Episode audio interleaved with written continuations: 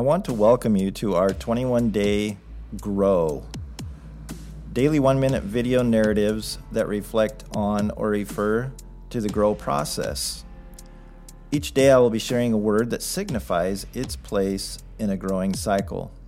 Today, day one, I will be talking about soil. Soil consists of decayed plant, organic matter, minerals, and rock particles. It can be sandy or clay, nutrient rich or nutrient poor, well drained or slow to filter. There are various things that can affect whether soil is good or not. We want to be sure and have fertile soil for our best spiritual growth.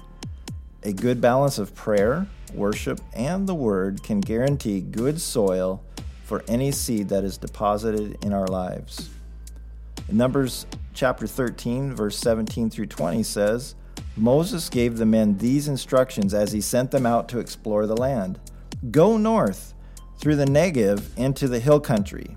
See what the land is like and find out whether the people living there are strong or weak, few or many. See what kind of land they live in. Is it good or bad? Do their towns have walls or are they unprotected like open camps?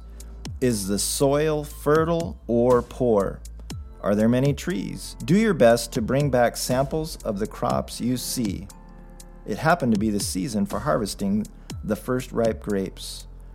Matthew 13:23 says, "The seed that fell on good soil represents those who truly hear and understand God's word and produce a harvest of 30, 60, or even 100 times as much as has been planted." It takes more than just hearing God's word to reap its benefits. In this verse, understanding is the added key to hearing. There's a Greek word for the word understand. It means to mentally grasp, to fully comprehend, or pull all the individual facts together into a meaningful hope.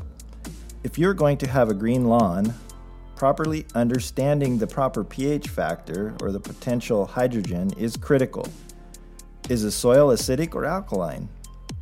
And what steps are necessary in accomplishing the desired outcome? John 12, 24 says, I tell you the truth, unless a kernel of wheat is planted in the soil and dies, it remains alone. But its death will produce many new kernels, a plentiful harvest of new lives. So, having good soil is a critical element in our lives.